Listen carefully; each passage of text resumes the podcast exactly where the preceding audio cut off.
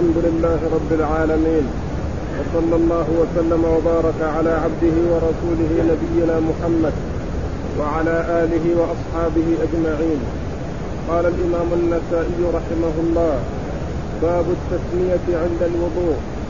وقال أخبرنا إسحاق بن إبراهيم قال أنبأنا عبد الرزاق قال حدثنا معمر عن ثابت وقتادة عن أنس رضي الله عنه أنه قال طلب بعض أصحاب النبي صلى الله عليه وسلم وضوءا.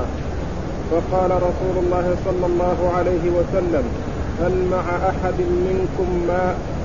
فوضع يده في الماء ويقول توضأوا بسم الله. فرأيت الماء يخرج من بين أصابعه حتى توضأوا من عند آخرهم. قال ثابت قلت لأنس كم تراهم؟ قال نحوا من سبعين. بسم الله الرحمن الرحيم. الحمد لله رب العالمين. وصلى الله وسلم وبارك على عبده ورسوله نبينا محمد وعلى آله وأصحابه أجمعين. أما بعد يقول النسائي رحمه الله باب التسمية عند الوضوء. يعني في ابتداء الوضوء عندما يبدأ الإنسان في الوضوء أو يريد أن يتوضأ يسمي الله عز وجل. قد أورد النسائي هذه الترجمة لبيان مشروعية التسمية وأورد تحتها حديث أنس بن مالك رضي الله تعالى عنه أن بعض أصحاب النبي عليه الصلاة والسلام طلبوا الوضوء فقال عليه الصلاة والسلام هل أحد معه ماء فأتي بماء فوضع يده فيه وقال توضأوا بسم الله. فجاء قال فجعل الماء ينبع من بين أصابعه حتى توضأوا جميعا. ثم قال ثابت البناني وهو أحد الراويين اللذين روى رويا عن أنس هذا الحديث. كم تراهم؟ يعني هؤلاء الصحابة الذين توضأوا قال نحو من سبعين.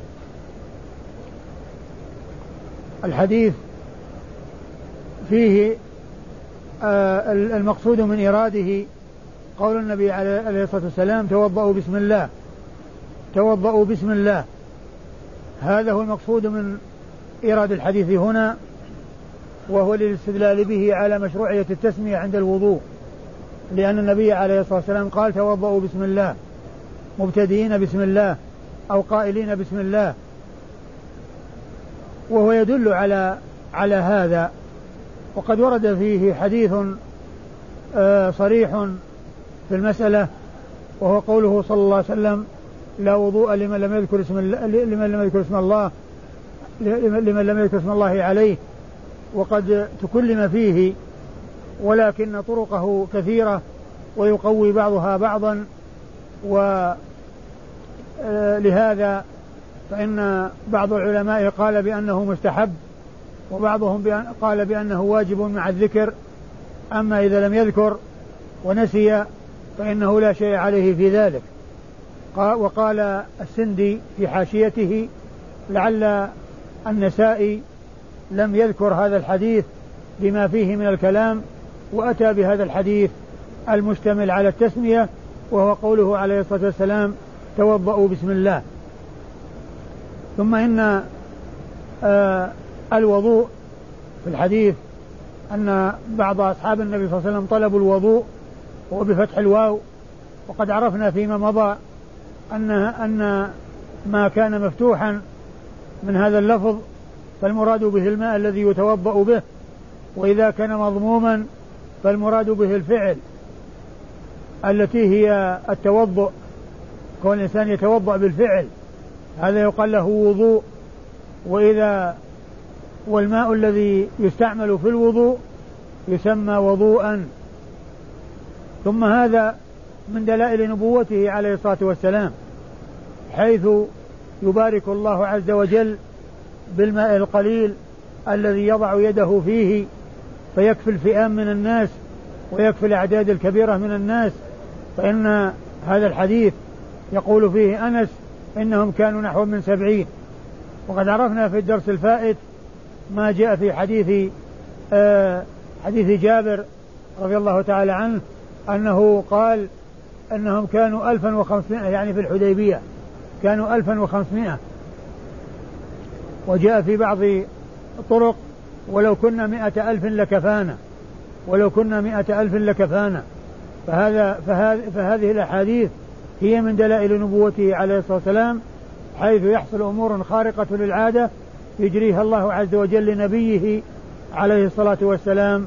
ماء قليل يكون في إناء فيبارك الله تعالى فيه حيث يضع النبي الكريم صلى الله عليه وسلم يده فيه فيتفجر الماء من بين أصابعه ويفور حتى يكفي الأعداد الكبيرة الهائلة من الناس. فهو من دلائل نبوته عليه أفضل الصلاة وأتم التسليم. وأما إسناد الحديث فيقول النسائي أخبرنا إسحاق بن إبراهيم. وإسحاق بن إبراهيم هذا تكرر ذكره جاء ذكره مرارا وهو إسحاق بن إبراهيم الحنظلي المعروف بالراهوية وهو محدث فقيه وهو إمام وهو شيخ لأصحاب الكتب الستة إلا ابن ماجه فإنهم رووا عنه مباشرة وهو, وهو, وهو من شيوخهم جميعا إلا ابن ماجه فإنه لم يروي عنه شيئا ولم يخرج عنه شيئا وهو من الحفاظ, الثقات المتقنين آه المؤلفين وله مسند وله مسند آه لإسحاق بن راهوية مسند وعادته وطريقته أنه يستعمل أخبرنا كما كانت هذه طريقة النسائي. حيث يقول عن شيوخه أخبرنا. فكذلك إسحاق بن راهوية يقول عن شيوخه أخبرنا. قال أخبرنا عبد الرزاق. قال أخبرنا عبد الرزاق. وعبد الرزاق هو بن همام بن نافع الصنعاني الإمام المشهور آه الذي رحل الناس إليه في اليمن وأخذوا الحديث عنه وهو ممن خرج حديثه أصحاب الكتب الستة وهو من الثقات الحفاظ وقد مر بنا ذكره فيما مضى. عن معمر. نعم هو صاحب المصنف. هو صاحب المصنف مصنف عبد الرزاق. إيش يقول؟ حدثنا معمر. حدثنا معمر. ومعمر هو بن راشد الأزدي البصري نزيل اليمن وهو من الثقات الحفاظ ومن رجال الجماعة. وهو شيخ لعبد الرزاق روى عنه عبد الرزاق كثيرا روى عبد الرزاق عن معمر كثيرا من الأحاديث. وكثيرا ما يأتي في الصحيحين رواية عبد الرزاق عن معمر بل إن صحيفة همام بن منبه التي آه، تشتمل على 140 حديثا تقريبا هي من طريق عبد الرزاق عن معمر عن همام. لأن الصحيفة كلها بهذا الإسناد.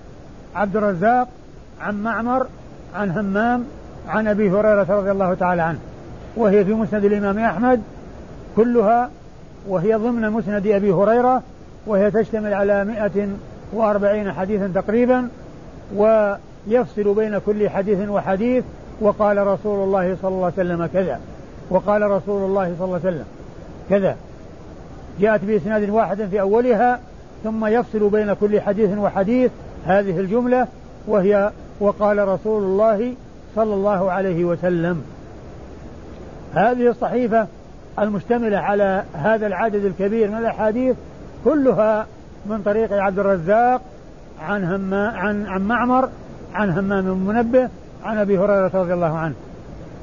نعم. البخاري ومسلم انتقيا من هذه الصحيفة فأحاديث اتفقا على إخراجها وأحاديث منها انفرد بإخراجها البخاري وأحاديث منها, منها انفرد بإخراجها مسلم. وقد ذكرت فيما مضى أن هذا من أوضح الأدلة التي يستدل بها على أن البخاري ومسلم ومسلما لم يقصد استيعاب الصحيح. ولم يريد جمع الأحاديث الصحيحة كلها وأنه لا لا يقال إن إن, أن أنهما أراد ذلك لأن هذه الصحيفة بإسناد واحد وموجود عند البخاري ومسلم منها أحاديث وعند البخاري وحده منها أحاديث وعند مسلم وحده منها أحاديث. فلو كانت القضية جمع الأحاديث الصحيحة لكانت هذه الصحيفة التي هي بإسناد واحد. وقد أخرج منها مجتمعين ومنفرد بعضهما عن الآخر لا لاستوعباها وإنما ذكر بعضها اتفاقا وكل واحد منهما أخذ ما لم يأخذ الآخر وترك منها أشياء ليست عندهما.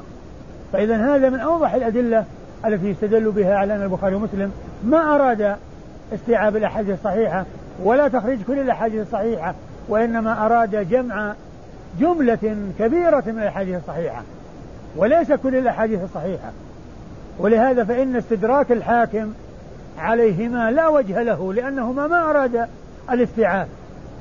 ما أراد الاستيعاب وما أراد حصر الأحاديث. فإلزامهم بأن هذا على شرطهم وما خرجوه ليس بلازم لهم لأنهم لم يلتزم حتى يلزم لم يلتزم حتى يقال فاتهما. ثم ثم معمر يروي عن ثابت وقتادة. وعندكم خطأ في الضبط قتادة مرفوعة وهي مفتوحة لأن معطوف على على ثابت لأن لأن معمرا آه، روى عن ثابت وعن قتادة وكل من الاثنين يروي عن أنس بن مالك. فقتادة يعني مجرور ولكن لكونه من من من الصرف يكون مفتوح. يكون مفتوح لكن لا, لا يكون مضموما.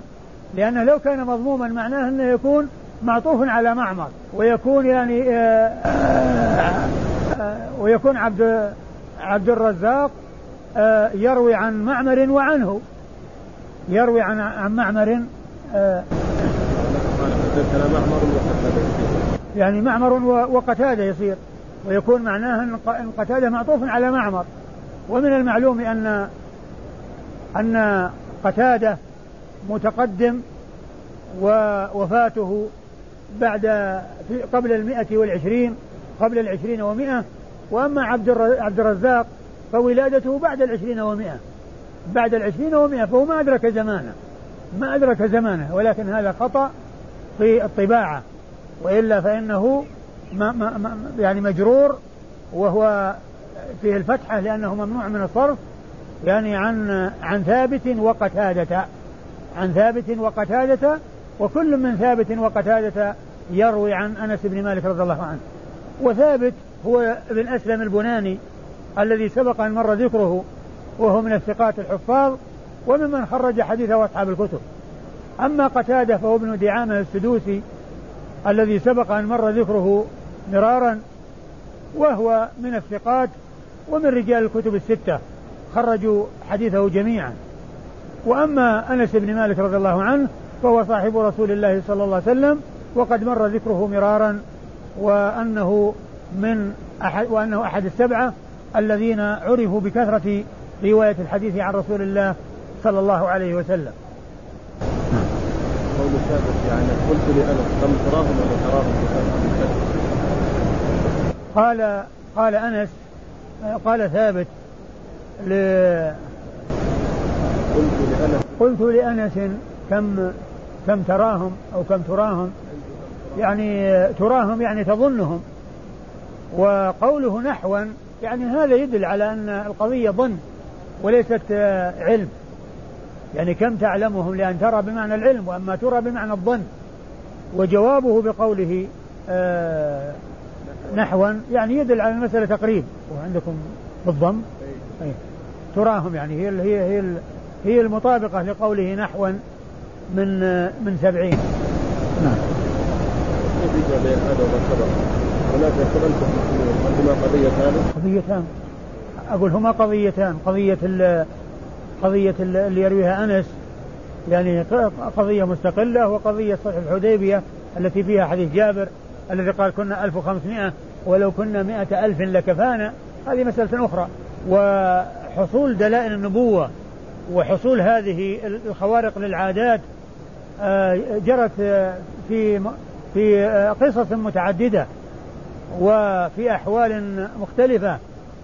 يعني آه، جمعها أو ذكرها الذين عنوا بدلائل نبوة الرسول صلى الله عليه وسلم مثل ابن نعيم ومثل البيهقي وإسماعيل الأصبهاني والفريابي وغيرهم كثير جمعوا آه، دلائل نبوة الرسول صلى الله عليه وسلم في كتب اسمها دلائل النبوة. يعني يجمعون مثل هذه الأحاديث التي فيها معجزات الرسول صلى الله عليه وسلم ودلائل نبوته والخوارق للعادات التي أجراها الله تعالى على يديه. صلوات الله وسلامه وبركاته عليه. فمثل دلائل النبوة البيهقي ودلائل النبوة لأبي نعيم الأصبهاني دلائل النبوة لإسماعيل لإسماعيل الأصبهاني اللي هو قوام قوام السنة وكذلك دلائل النبوة للفريابي وغيرهم يعني ألفوا في هذا وقد عنوا بجمع ما كان من هذا القبيل. قال صب الخادم الماء على الرجل للوضوء. وقال أخبرنا سليمان بن داود والحارث بن مسكين قراءة عليه وأنا أسمع واللفظ له عن ابن وهب عن مالك ويونس وعمرو بن الحارث أن ابن شهاب أخبرهم عن عباد بن زياد عن عروة بن المغيرة أنه سمع أباه رضي الله عنه يقول كتبت على رسول الله صلى الله عليه وسلم حين توضأ في غزوة تبوك. فمسح على الخفين قال أبو عبد الرحمن لم يذكر مالك عروة بن المغيرة. ثم ورد النسائي صب الغلام الماء على صب الخادم نعم. آه. على الرجل آه، صب الخادم الماء على الرجل للوضوء.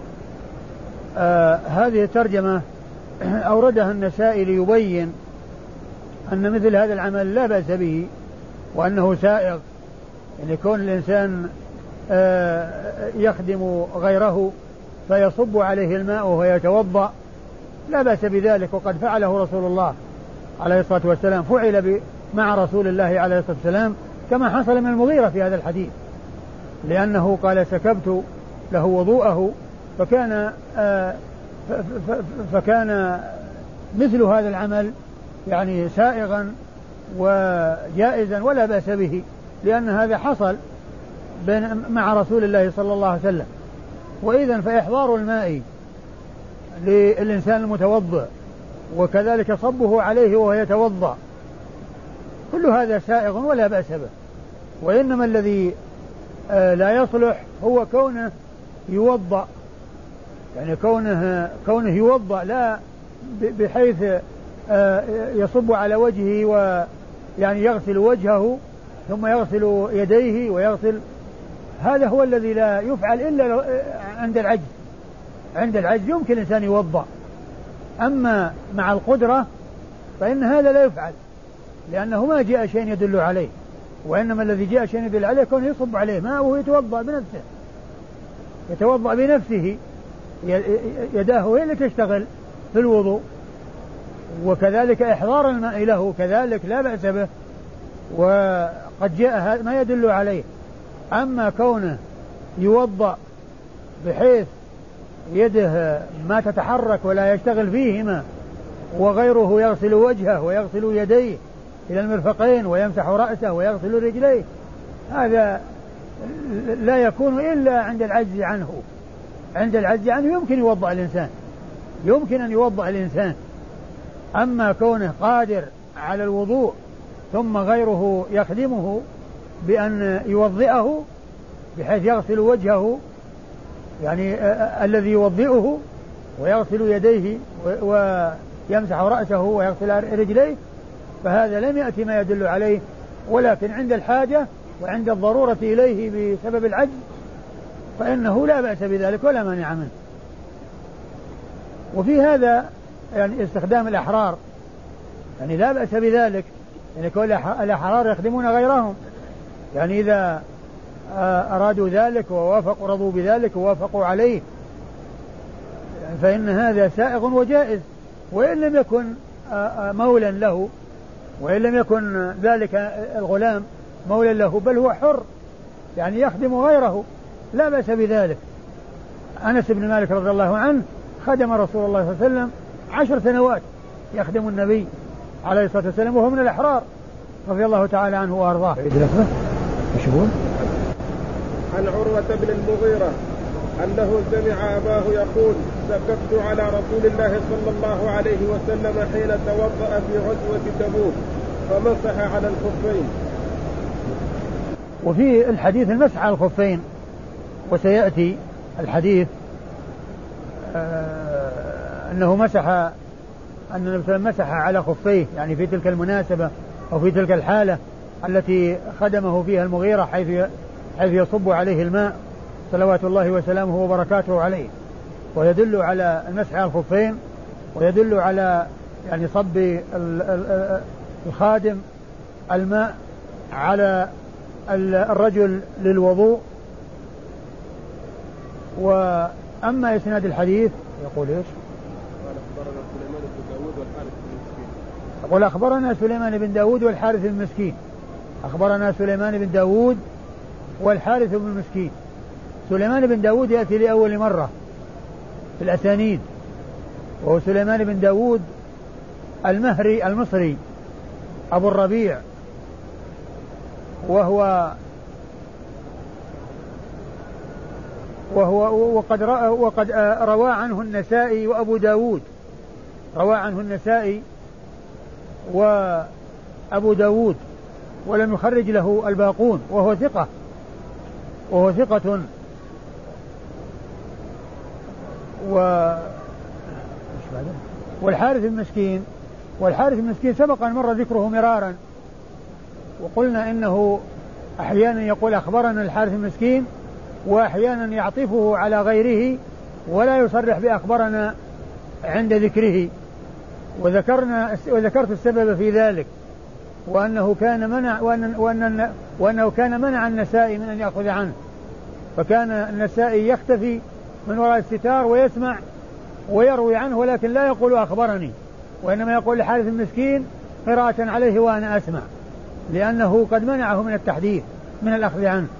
ولكنه جاء في بعض الأحاديث كما مر يقول النسائي أخبرنا الحارث المسكين قراءة عليه وأنا أسمع. فعلى هذا يكون حصل له إذن بعد المنع ويكون في كل حالة يروي على حسب ما اتفق له. ففي الحالة التي منع فيها لا يقول أخبرني لأنه ما قصده بالإخبار. وفي الحالة التي أذن له يقول فيها أخبرني. والحارث مسكين من الثقات وهو قاضي قاض في مصر تولى قضاء مصر وروى له أبو داود والنسائي مثل مثل سليمان بن داود الذي قبله لأن كل منهما خرج له النسائي والنسائي وأبو داود ولم يخرج لهما الباقون.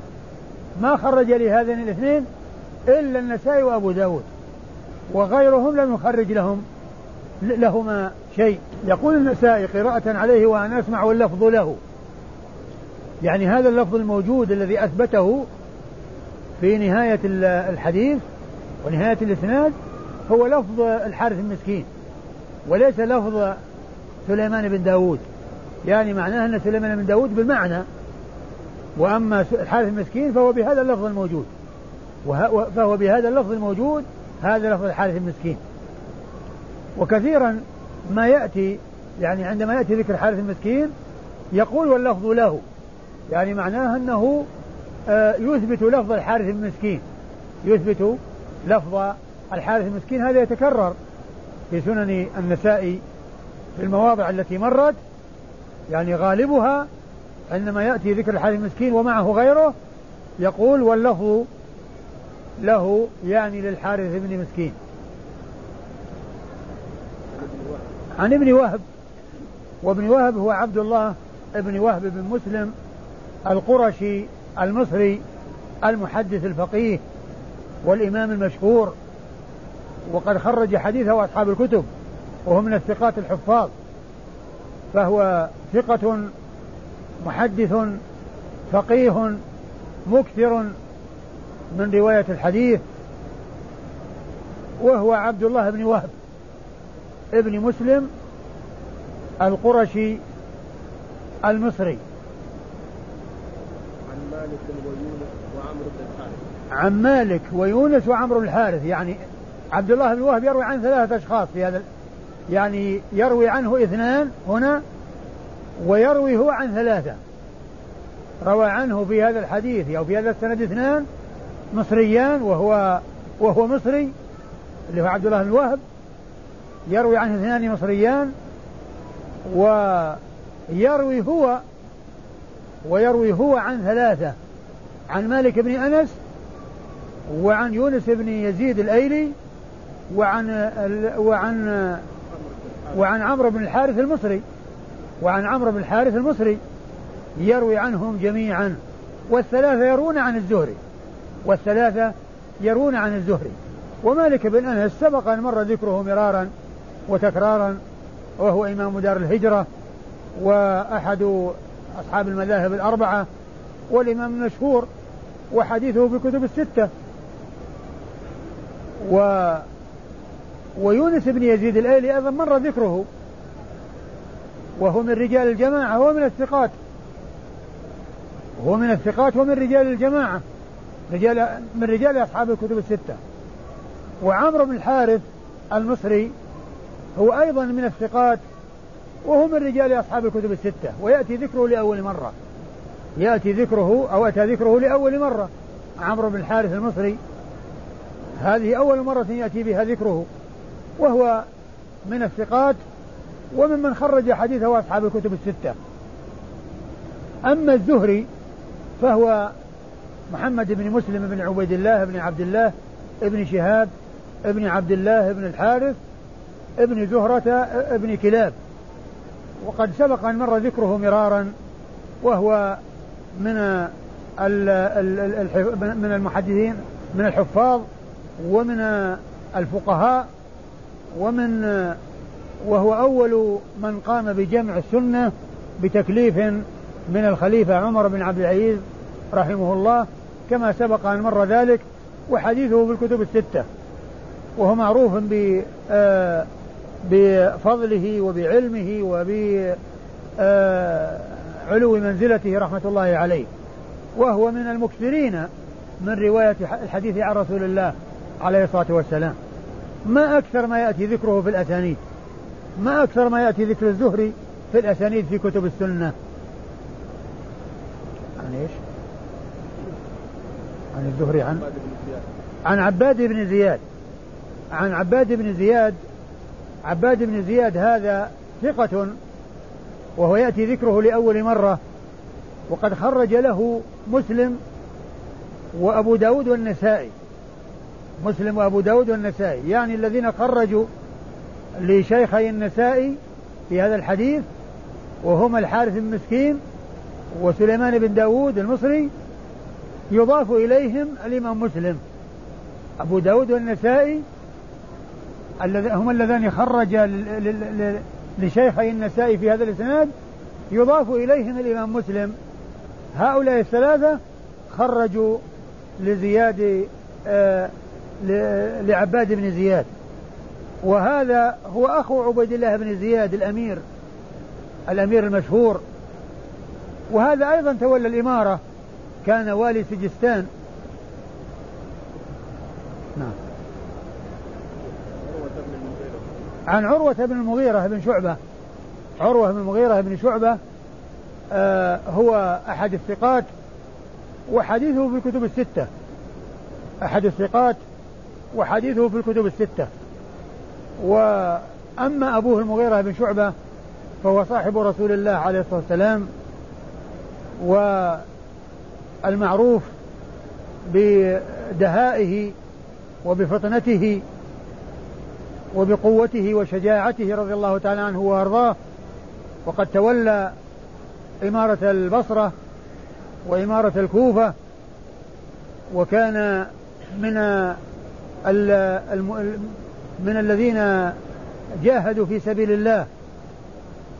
وقد ذكر البخاري في صحيحه قصة له مع الفرس وأنهم لما ذهبوا إليهم طلبوا واحد يتكلم معهم فكلمهم المغيرة فذكر كلاما عظيما يبين فيه حالهم قبل الإسلام وأن الله عز وجل آه، أرسل لهم الرسول الكريم صلى الله عليه وسلم وأنهم آمنوا به وأن الله تعالى أعزهم به وأن من أطاعهم من أطاعهم فإنه يسلم ومن لم يطعهم فإن ومن لم يدخل في هذا الدين فإنهم يجاهدونه حتى يملكهم الله رقابهم وحتى يدخلوا في دين الله عز وجل.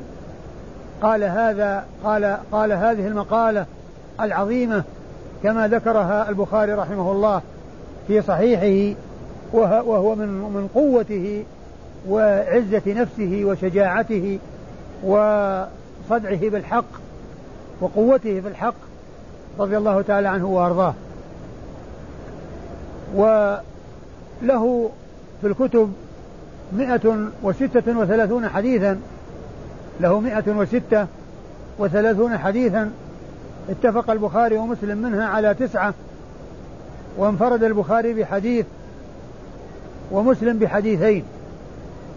انفرد البخاري بحديث ومسلم بحديثين. نعم. قال أبو عبد الرحمن. قال أبو عبد الرحمن لم يذكر مالك آه، آه، عروة بن المغيرة. يعني أن, أن آه، الذين ذكروا في الإسناد عروة بن المغيرة هم الاثنان الآخران اللي هم عمرو بن الحارث ويونس بن يزيد الأيلي. أما الإمام مالك فهو لم يذكر المغيرة عروة بن المغيرة. قال الوضوء مرة مرة. وقال أخبرنا محمد بن المثنى قال حدثنا يحيى عن سفيان قال حدثنا زيد بن أسلم عن عطاء بن يسار عن ابن عباس رضي الله عنهما أنه قال ألا أخبركم بوضوء رسول الله صلى الله عليه وسلم؟ فتوضأ مرة مرة. ثم أورد النسائي الوضوء مرة مرة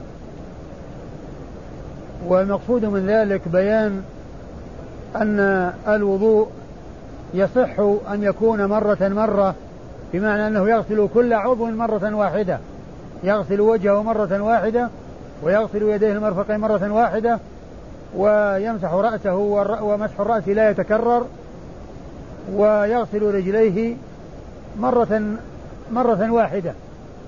يعني وهذا هو, هو, هو أقل ما يجزئ أقل شيء يجزئ أن يكون مرة واحدة. فجاء ذلك عن رسول الله عليه الصلاة والسلام. وجاء عنه مرتين مرتين. وجاء عنه ثلاثا ثلاثا. وجاء أيضا كون البعض يكون آه يعني بمقدار والثاني بمقدار اثنين وث... يعني بعض الأعضاء اثنين مرتين وبعضها ثلاث أو بعضها واحد وبعضها مرتين. كل هذا جاء وبابه واسع. كل هذا جاء وبابه واسع. فكل هذا يصح. وترجم النسائي هنا الوضوء مرة مرة. وورد في حديث ابن عباس أنه قال لا أخبركم بوضوء رسول الله صلى الله عليه وسلم. فتوضأ مرة مرة. وقوله رضي الله عنه ألا أخبركم بوضوء رسول الله صلى الله عليه وسلم؟ فيه بيان حرص الصحابة على تعليم السنن وتعليم الناس أحكام أحكام الدين وأنهم كانوا يفعلون ذلك بدون أن يطلب منهم ذلك دون أن يسألوا. هم الذين يعرضون على الناس أن يفيدوهم وأن يبصروهم بدينهم. بل إن ابن عباس قال ألا وهذه أداة تنبيه المقصود منها التنبيه يعني يعرض عليهم وينبههم حتى آه، يستعدوا وأن يتهيأوا. ألا أخبركم بوضوء الرسول صلى الله عليه وسلم؟ فهذا شأنهم وهذا صنيعهم. يبينون الحق وإن لم يسألوا وإن لم يطلب منهم ذلك. هم يعرضون على الناس ذلك. هم يعرضون على غيرهم ذلك. وهذا يدلنا على قيامهم ببيان هذا الدين وبتلقيه عن رسول الله صلى الله عليه وسلم وإلقائه إلى غيرهم وتعليمه غيرهم تعليمهم غيرهم رضي الله عنهم وأرضاه وهذا من فضلهم ونبلهم وحرصهم على الخير وحرصهم على بيان السنن وإيصالها إلى الناس وبلوغها إلى الناس رضي الله تعالى عنهم وأرضاهم. فهم الحريصون على كل خير والسباقون إلى كل خير رضي الله تعالى عنهم وأرضاهم. ثم إنه توضأ مرة مرة. يعني وهذا يعني معناه في بعض الأحوال. يعني كون وضوء الرسول صلى الله عليه وسلم ليس دائما وأبدا وإنما هو في بعض الأحوال بل في أقل الأحوال. بل أكثر الأحوال أكثر من ذلك. يعني ثلاثا ثلاثا هو الذي أكثر ما كان يفعل رسول الله عليه الصلاة والسلام. ولكن كونه يفعل له مرة مرة مرة فعل هذا وهو دال على الجواز وأن ذلك لا بأس به. لكن لا بد من الاستيعاب ولا بد من التحقق من أن الماء يعني في هذه المرة أصاب جميع أعضاء الوضوء. أما إسناد الحديث فيقول النسائي أخبرنا أخبرنا محمد بن مثنى. محمد بن مثنى يأتي لأول مرة ذكره وهو رفيق محمد بن بشار الذي هو بن دار. قد سبق أن مر ذكر محمد بن بشار مرارا. أما محمد بن مثنى رفيق محمد بن بشار فهو يأتي لأول مرة. وهو من شيوخ أصحاب الكتب الستة. رووا عنه جميعا. وسبق أن ذكرت لكم أن محمد بن بشار ومحمد بن مثنى ويعقوب بن إبراهيم الدورقي هؤلاء الثلاثة شيوخ لأصحاب الكتب الستة وكانت وفاتهم في سنة واحدة الثلاثة وهي سنة 252 قبل وفاة البخاري بأربع سنوات وهم من صغار شيوخ البخاري. من صغار شيوخ البخاري وهم شيوخ لأصحاب الكتب الستة هؤلاء الثلاثة. كل منهم كل آه، كل منهم روى عنه أصحاب الكتب الستة مباشرة. ومحمد المثنى يقال له الزمن وهو العنزي. محمد المثنى الزمن وهو العنزي وهو من الثقات الحفاظ ومن رجال الجماعة كما ذكرت وأنهم خرجوا حديثه ورووا عنه مباشرة كما رووا عن عن يعقوب بن إبراهيم الدورقي ومحمد بن بشار الملقب بن دار يعني إيش يحيى؟ قال حدثنا يحيى ويحيى هو بن سعيد القطان الإمام المشهور المحدث الإمام في الجرح والتعديل و وهو ممن خرج حديث أصحاب الكتب وهو من الثقات الحفاظ وهو من أئمة الجرح والتعديل وهو الذي سبق أن ذكرت لكم فيما مضى أن الذهبي قال عنه وعن عبد الرحمن بن مهدي إذا اجتمع على جرح شخص أنه ما أصاب الهدف حيث قال فإذا اتفق على جرح شخص فهو لا يكاد يندمل جرحه. لا يكاد يندمل جرحه يعني معناه أنهم أصاب أصاب يعني الهدف في في قولهما وفي جرحهما. فلا بن سعيد القطان محدث مشهور ومن المكثرين من رواية الحديث عن رسول رواية الحديث عن رسول الله عليه الصلاة والسلام ومن من المعروفين بالجرح آه، والتعديل وبيان ومعرفة أحوال الرجال. آه، جرحا وتعديلا. وقد جاء الحديث في مسند في سنن ابن ماجه وصرح فيه بيحيى بن سعيد القطان. يعني قال أحدنا يحيى بن سعيد القطان. يعني سماه. وأما النسائي فهو اكتفى بقوله يحيى. وقد سمي في سنن ابن ماجه. وذكرت لكم فيما مضى أن الطريقة أو أحسن طريقة يمكن أن يعرف بها الرجل المبهم أن يتتبع طرق الحديث في الكتب. فإذا وجد في بعضها التصريح بتسميته خلاص زال الإشكال وعرف من هو. أما إذا لم يمكن إذا لم يعرف مصرحا به في بعض الأسانيد فعند ذلك ينظر في الشيوخ والتلاميذ. ينظر في الشيوخ والتلاميذ. من هو يحيى؟ وقد عرفت ذكرت لكم فيما مضى أن في طبقة يحيى بن سعيد القطان يحيى بن سعيد الأموي يحيى بن سعيد الأموي. هو في طبقة يحيى بن سعيد القطان. لكن آه، يحيى بن سعيد الأموي غالبا ما يروي عنه ابنه سعيد. و وهنا في هذا الإسناد الذي معنا جاء التصريح في سنن ابن ماجه باسمه ونسبه وأنه آه، يحيى ابن سعيد القطان. وهنا يروي عن سفيان.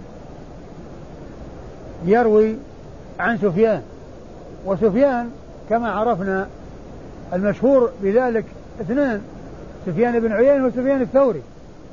لكن في آه، جامع الترمذي تسميته أنه الثوري.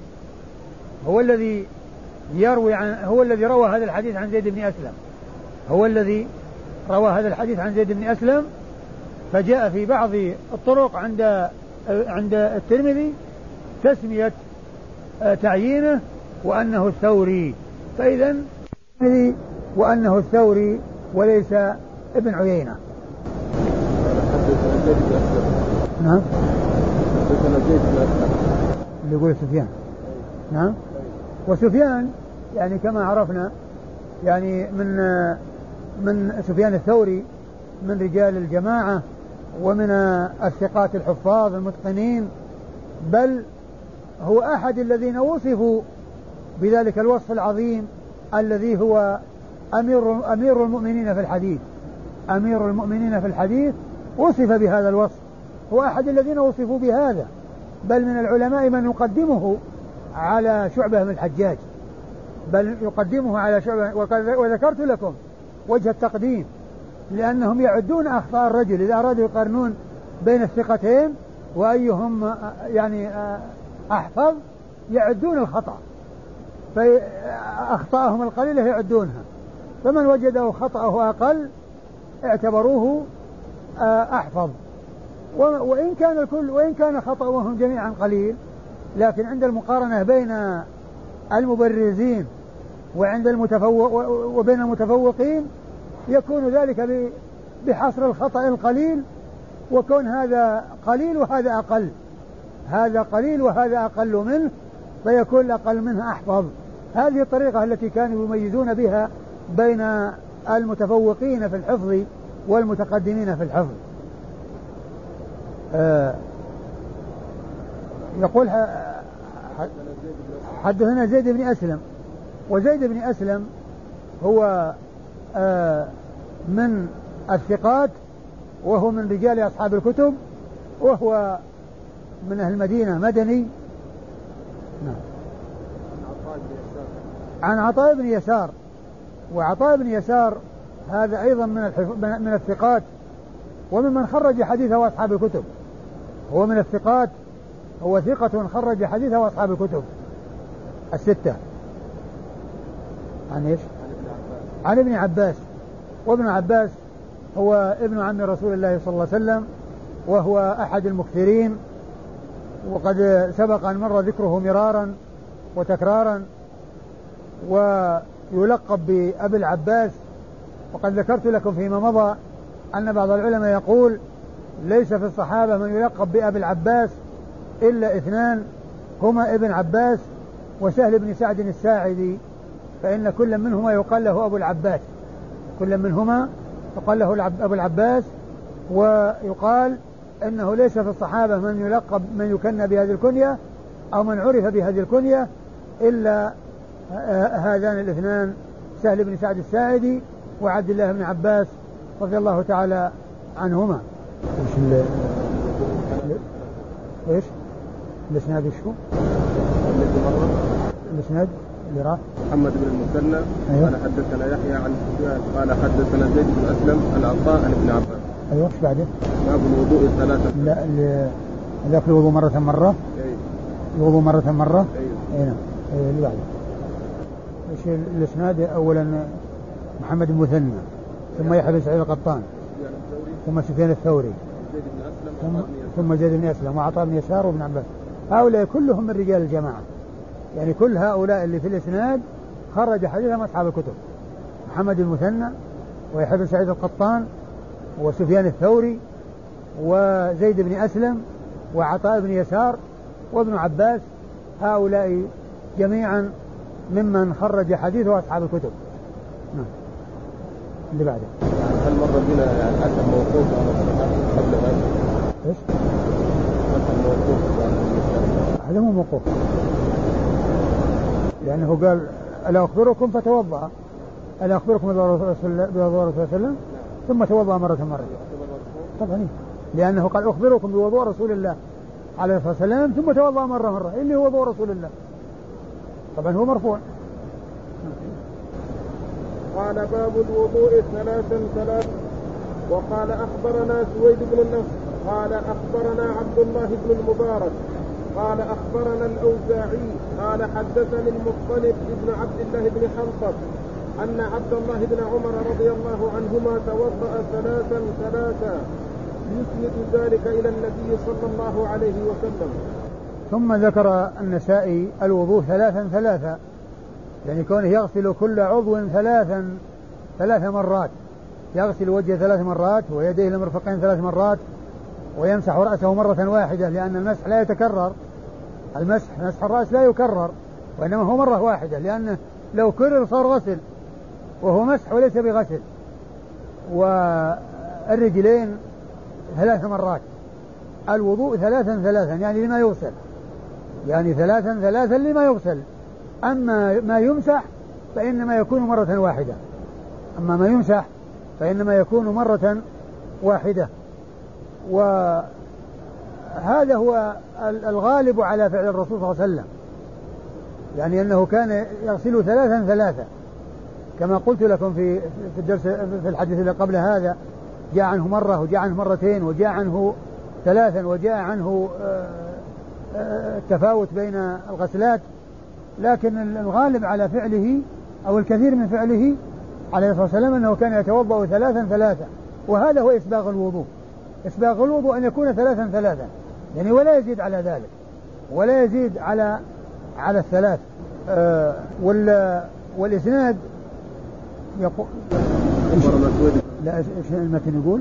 المتن يعني يقول حدثني المطلب بن عبد الله بن حنبل أن عبد الله بن عمر توضأ ثلاثا ثلاثا يسند ذلك إلى النبي.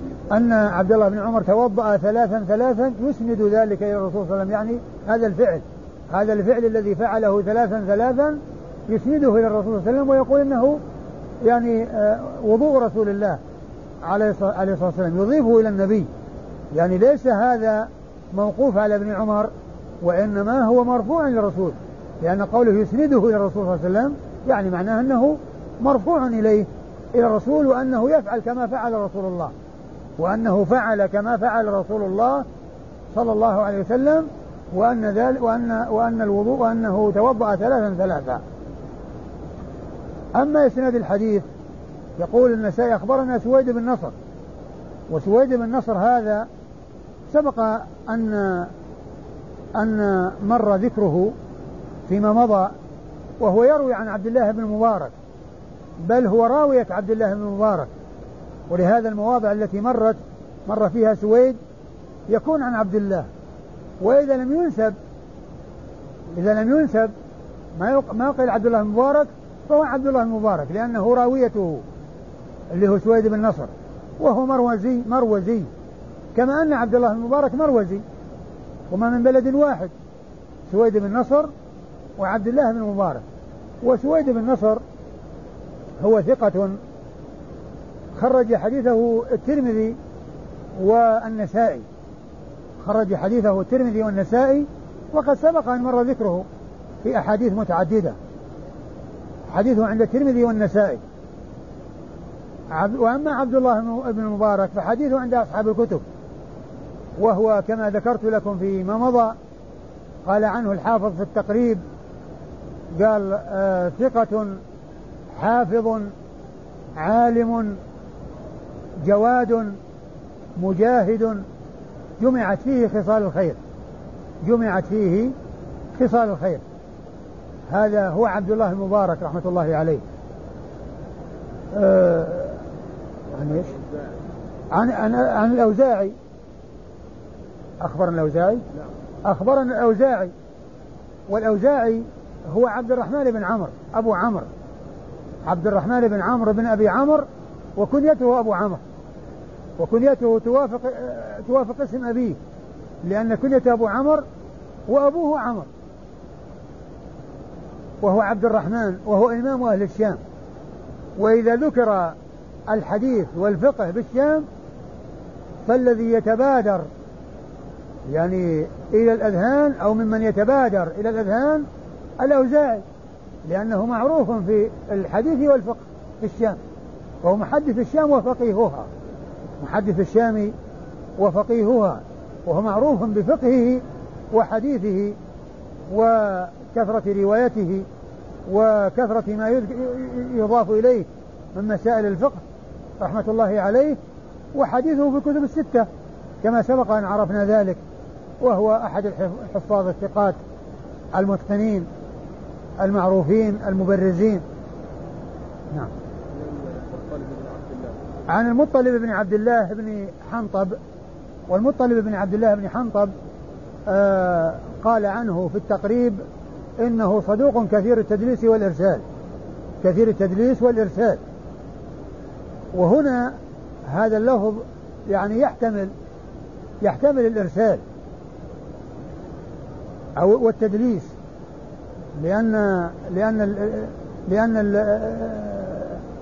لأن التدليس يكون فيما إذا سمع من الشخص فيما إذا سمع من الشخص وروى عنه مدلسا بعن أو قال. أما الإرسال فهو أن يروي عنه أن يكون يعني لم يثبت سماعه عنه وإنما يرسل إليه. يعني والإرسال على المعنى الواسع أو المعنى الأعم لأن الإرسال مشهورا يقول التابع قال رسول الله صلى الله عليه وسلم. لكن يطلق على ما هو أعم من هذا وهو أن يقول لمن لم يلقه قال فلان. لم يلقه قال فلان. سواء كان معاصرا له أو ما عاصره أو لم يعاصره. أن يقول قال فلان هذا هو الإرسال وهنا وهو معروف بالتدليس والإرسال والعبارة هذه لأنه يعني قال أن عبد الله بن عمر لأن ما في ذكر تحديث ولا في ذكر سماع ولا في ذكر آه، اتصال. فهو محتمل. لكن ال ال الوضوء ثلاثا ثلاثا جاء عن عدد كبير من أصحاب رسول الله عليه الصلاة والسلام يثبتون فيه أن الرسول صلى الله عليه وسلم توضأ ثلاثا ثلاثا. يثبتون ذلك. وإذا ف آه، يعني لو لم يكن أو لو لم يأتي عن الرسول صلى الله عليه وسلم أنه توضأ ثلاثا ثلاثا إلا لكان الأمر آه، محتملا آه، الضعف. لكن لما كان ثابتا عنه بطرق كثيرة دل على أن الذي جاء من هذا الطريق موافق لما جاء من الطرق الأخرى الصحيحة الثابتة عن رسول الله صلى الله عليه وسلم. وكما قلت لكم هو صدوق كثير الإرسال والتدليس وقد روى له البخاري في خلق أفعال في في جزء القراءة خلف الإمام وأخرج له أصحاب السنن الأربعة وأخرج له أصحاب السنن الأربعة و وال والبخاري في في جزء القراءة خلف الإمام. عن ابن عمر وابن عمر رضي الله عنه هو صاحب رسول الله صلى الله عليه وسلم وأحد السبعة أحد السبعة المكثرين من رواية الحديث عن رسول الله صلى الله عليه وسلم وقد مر ذكره مرارا والله أعلم وصلى الله وسلم وبارك على عبده ورسوله نبينا محمد وعلى آله وأصحابه أجمعين.